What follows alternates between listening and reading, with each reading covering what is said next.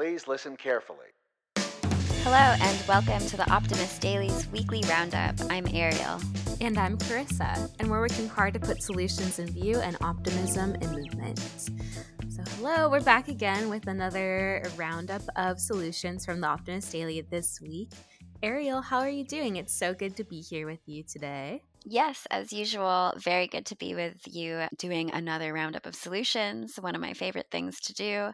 Um, but I have to say, I'm in an especially good mood this Friday because as soon as we're off this call, I'm going to head over to Valencia in Spain. So I'm excited about that. That sounds so fun. Um, what do you have planned for your Valencia trip? Well, I'm going over there to see my sister uh, primarily because she's visiting her boyfriend Mhm. who plays for a football club. And by football, I mean soccer. Oh, Um, yeah, it's like a pretty low division, but it's still really fun to go and uh, watch one of his games. yeah. And also, I'm just looking forward to the sun Oh. and the summery weather because it'll be a lot warmer there than it is here in Amsterdam. yeah. Other than going to a couple football matches um, or soccer matches and catching some sun, I don't really have any real plans. Oh, and eating paella which I think is one yum. of the the dishes of Valencia. So excited, very very much looking forward to it. And what about you, Karissa? What do you have planned this weekend? Oh, nothing close to going to Valencia, but uh, well, you've been traveling a lot lately. I have, yeah. I've been traveling just like within California a lot lately. So this weekend will be my first free weekend in a while. So I'm Mhm. kind of looking forward to catching up on things around the house and maybe just Mhm. relaxing a little bit. I don't know if it's supposed to rain. It has been raining a lot, like on and off throughout the last week. Last weekend it was raining. So maybe we'll get a little bit of sun because I know I have been yearning for the sun too. Yeah, it's that time of year where you're like, okay, I'm done with being cold and wet. Exactly. Yeah. I you know, things are looking up. We have a couple more weeks until the time changes too over here. So that will make the days a little bit longer. Oh, I can yeah. tell the days are a little bit longer right now. So hmm I guess that's enough of just our little catch up. Should we get into this week's solutions? Yeah, of course. Let's go for it. Did you want to go first today? Yeah, I can go first with my solution because it's also something that makes me very optimistic because it has to do with my one of my favorite singers, Taylor Swift. Nice. And I know there's a lot of Taylor Swift everywhere, obviously, right now, but this is a pretty good crossover of Taylor Swift and health. And it's called Fearless Hearts. More than 50 Taylor Swift songs are perfect for life saving CPR. Wow. I think this solution is great. It definitely piqued my interest, of course, because of Taylor Swift. But the fact that CPR is, you know, in the moment, it can be life or Mhm. death. And so knowing the beat to a Taylor Swift song might just save, Save life. someone's life. Yeah. exactly. In this remarkable marriage of pop culture and medical science, Monash University's Victorian Heart Institute researchers revealed that over 50 Taylor Swift songs have the perfect beats per minute, BPM, for efficient chest compressions during CPR. All of which I probably know every single lyric to and Wow. the beat. and so, yeah, of course, I had to look at the songs, and I thought it was pretty interesting that there's actually a couple songs from each of her albums that fit the criteria. so from every era, Exactly. Every era that there is a life saving song out there. This fearless initiative seeks to turn Swift songs into a rhythm guide for life saving CPR, which bridges the gap between music fans and critical life skills. So, Yeah, I remember learning how to do CPR, and the song that they taught us was, um, you know, like ah ah ah ah, staying alive, staying alive by the Bee Gees. Yeah. that has been um, a very common metronome for CPR compressions, but its 1977 release may not appeal to today's younger generations, I guess, because, Mm. um, yeah, although I feel like we feel like it's a classic song. yeah, that's true. And I guess it's like with Taylor Swift being so popular, then like a lot of younger people will just be more available to save our lives. Totally. So- exactly. yeah, Dr. Stephen Nicholls, who is the director of the Victorian Heart Institute, kind of highlights the necessity of, you know, a modern artist like Taylor Swift and a faster beat for filling this role since she is such a modern music icon and has all of these great song, she is even more relevant and effective for CPR teaching. Mm-hmm. Nicholls emphasizes the importance of keeping the chest compression rate between 100 and 120 beats per minute during CPR. And the researchers thoroughly examined Swift's catalog, locating 54 songs that fit inside this essential range. And their findings were actually presented at Swiftposium 2024 that just took place last week, which is an academic conference focused on the intersections of Taylor Swift and numerous disciplines. Oh my gosh. I can honestly say that I did not know that Swiftposium is a thing. but yeah, that's yeah. that's insane. My my family, my dad in particular, and my two younger sisters are such huge fans of Taylor Swift. Uh huh. Oh, I love that your dad is too. yeah, my dad. He took us to the Red concert when it came oh, to Toronto, wow. and then he also so took fun. my whole family, except for me because I live here in Europe. But he took them yeah. to the Eras tour. Oh, Love it. yeah, my mom like didn't really care that much. She was just there to like be there with yeah. the family, but my dad was so into it. And when I was there, because I don't know, listeners will probably remember that I was in Canada uh, for two months yeah. over the Christmas break. And my dad, like, made us watch. Well, he didn't really make us watch it, but he had it on in the background while we were like wrapping Christmas gifts and stuff. Oh my gosh. so yeah, it was 3 hours of Taylor Swift, which I I enjoy, but I'm not like as much of a Swifty as my sisters. Right. Um, yeah, they would definitely be down to go to the Swiftposium. yeah. Okay, well yeah, first I love that your dad is a Swifty so much. That's great. Yeah. but uh, so fun. But yeah, yeah, I did not know that this Swiftposium thing was a thing either, a whole academic conference, but I would definitely love to attend. And of course, I had to look into it a little bit more and see exactly what it was about. And there were some more like interesting Swifty solutions, you could say, that were presented, including findings on the intersection of celebrity and activism, even like AI topics and kind of like feminist topics. So mm. seemed pretty cool. So definitely if you want to know more about Taylor Swift and the academic crossover, there is certainly a lot. She is a great case study for mm-hmm. many different topics that are relevant right now. But, anyways, back to the life saving skills that this solution in particular presents. Nicholls says that a quarter of people who have a heart attack don't make it to the hospital in the first place, and we know that survival rates for cardiac arrest can be greatly improved with bystander CPR. Taylor Swift's music, which is influential and widely liked, becomes a really powerful instrument for empowering people to learn CPR, a skill that, of course, has the potential to save so many lives. And the researchers on this topic even prepared a Spotify playlist called Taylor Swift CPR compatible songs for easy access. So that I took a look at that, and yeah, I, of course, I knew like all the songs, and so uh, very relevant, of course. Mm-hmm. Taylor Swift has further impact on heart health as well. We have some treadmill challenges and CPR beats. There's a wildly popular Eras Tour treadmill challenge, which fans replicate Taylor's dedication to fitness by running or walking on a treadmill throughout the three hour Eras Tour set list. oh, yeah, I heard about this. Um, yeah. Have you tried this challenge, Karissa? I actually have not yet. Uh, three hours is kind of a long time on the treadmill for one, mm-hmm. but um, I definitely want to. It seems kind of fun. Well, my sisters told me that Taylor would run or walk while singing all of the songs yeah, to her set list. So that just sounds like way out of. I, I feel like I go work out, you know, fairly often, but that just sounds out of my comfort zone. I think that's uh she's pretty physically fit to be able to do that. I mean, 3 hours every night and doing all that. So, I think mm-hmm. that's kind of extreme, but I'm sure you could implement it in smaller uh I guess kind of doses. Mm-hmm. And Dr. Nicholls kind of emphasizes this as well, like the connection between physical activity and heart health. But he says how even as little as 10 minutes a day is beneficial as you build up your fitness.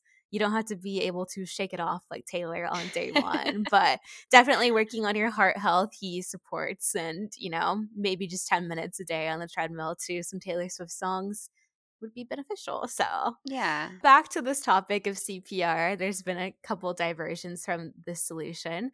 Um, mm-hmm. The American Heart Association really supports the unique concept, recommending the use of Taylor Swift songs to give effective chest compression. And this combination of music and life saving skills creates a synergistic attempt to attract younger audiences and make CPR instruction even more accessible. So, for that, I really applaud this solution and finding.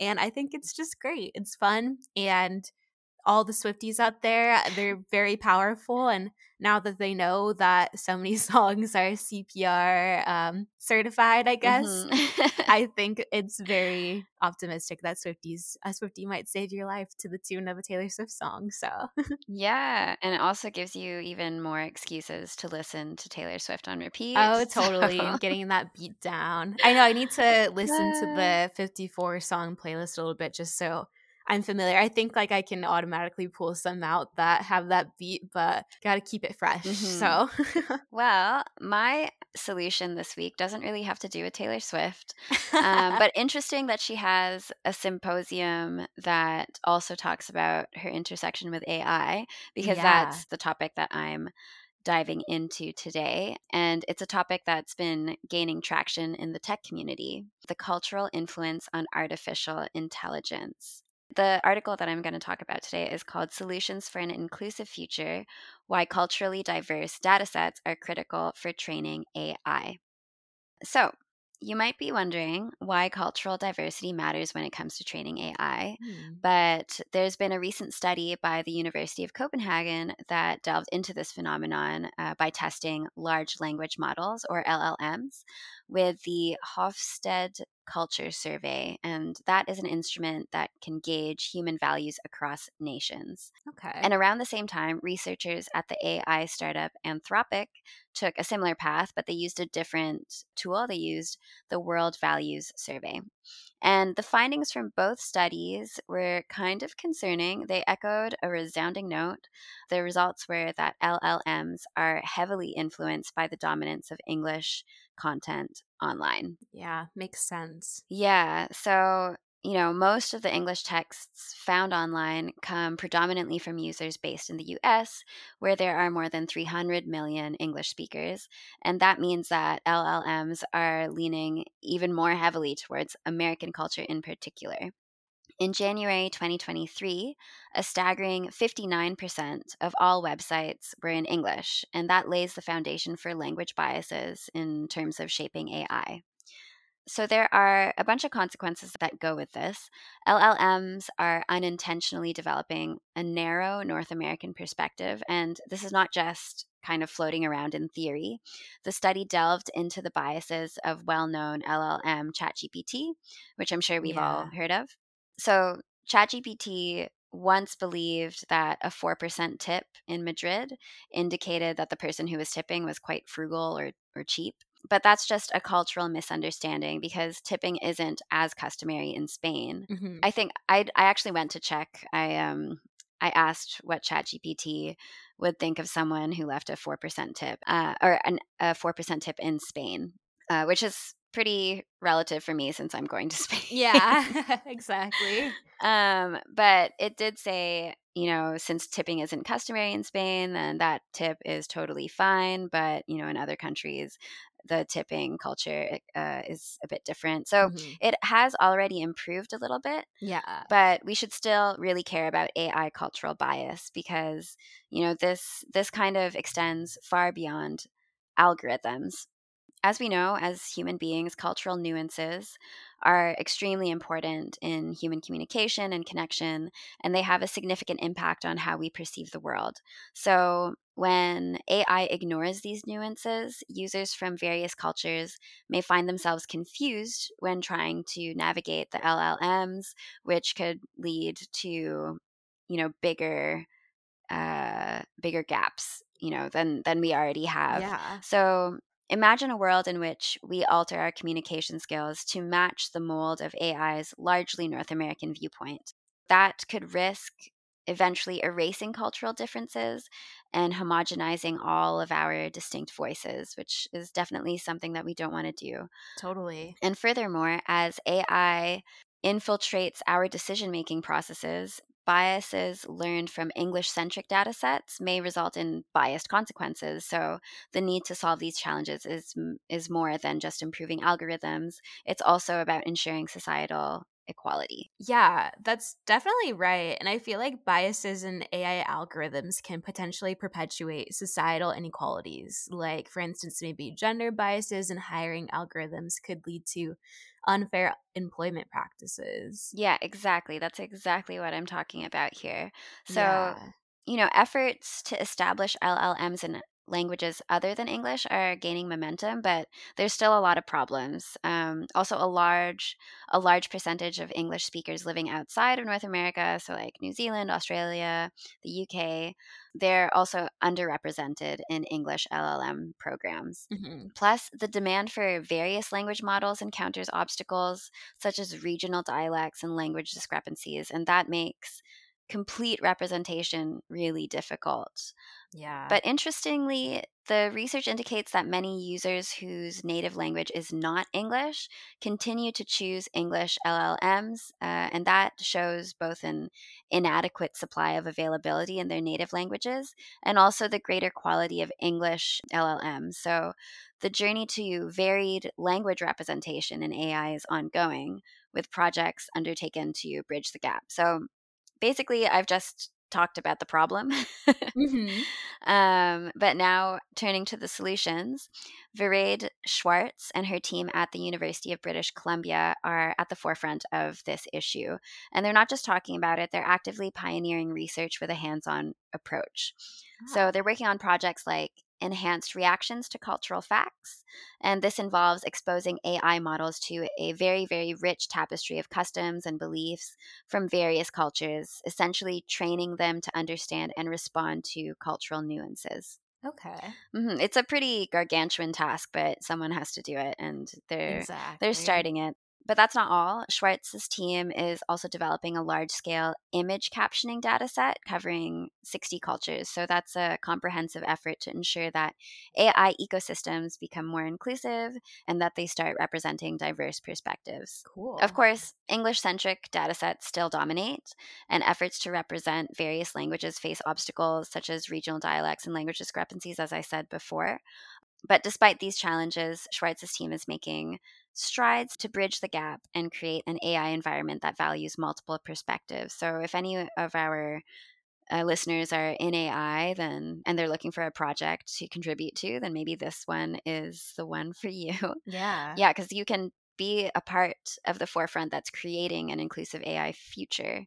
And you know, Shwartz's team's dedication and innovative research does pave the way for a tech landscape that resonates with you know our diverse global community yeah, so totally. it's just the beginning of a solution. This article kind of goes into um, identifying the problem but if we don't know what the problem is then yeah. there's no hope for coming up with a solution for it. Yeah totally and it has a solution underway but yeah it's a very interesting uh, topic because i think with like ai and like technology in general like culture and that kind of human touch is something that they're not um, innately programmed with. Mm-hmm. So it's something that humans have to intervene with, which is kind of like frightening in a way too. Mm-hmm. That like mm-hmm. AI will be so smart to like, identify like, you know, yeah, cultural nuances. Yeah, right?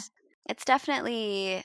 Uh, it still has to be taught, and right. I think that the um, the limitations with AI, I think, is that you can't really program into it a subconscious.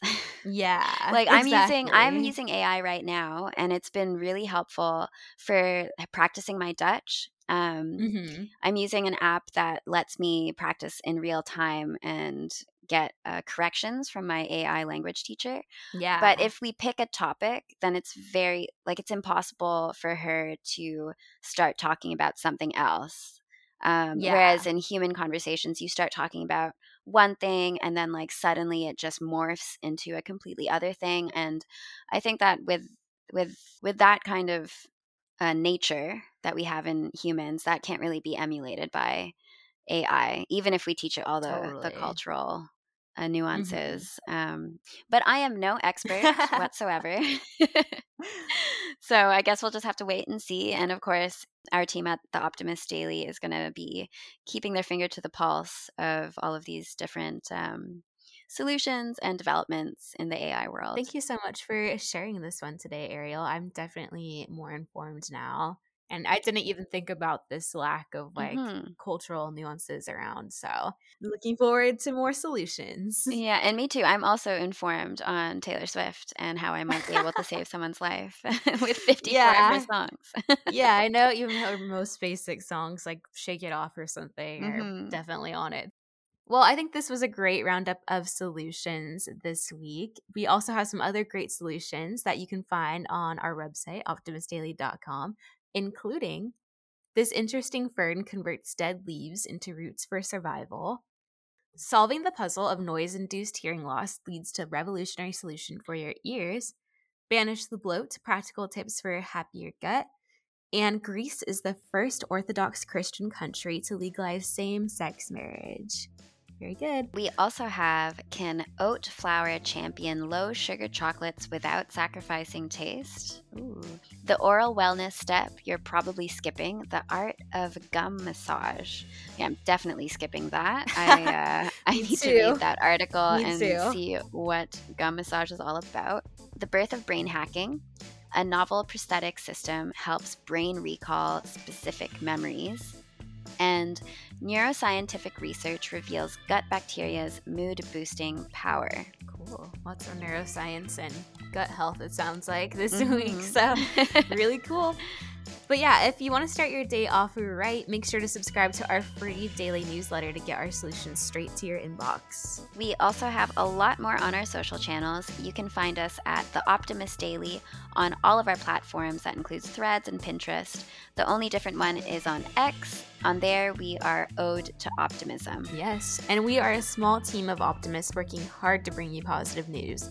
If you want to support our mission of putting optimism out into the world, Click on the link in the show notes to find out how. Support doesn't always have to be financial, though. Even just recommending our podcast to a friend, or leaving a positive review on Apple or Spotify, or sharing a solution on your Instagram stories or on your TikTok or mm-hmm. something, that would be a huge help for us.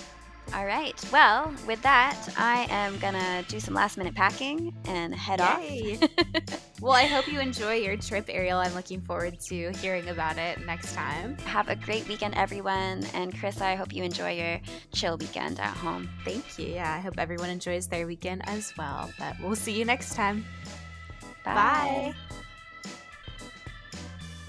AI algorithm. I'm like, why can't I speak again today? Okay. Let me go again. Okay.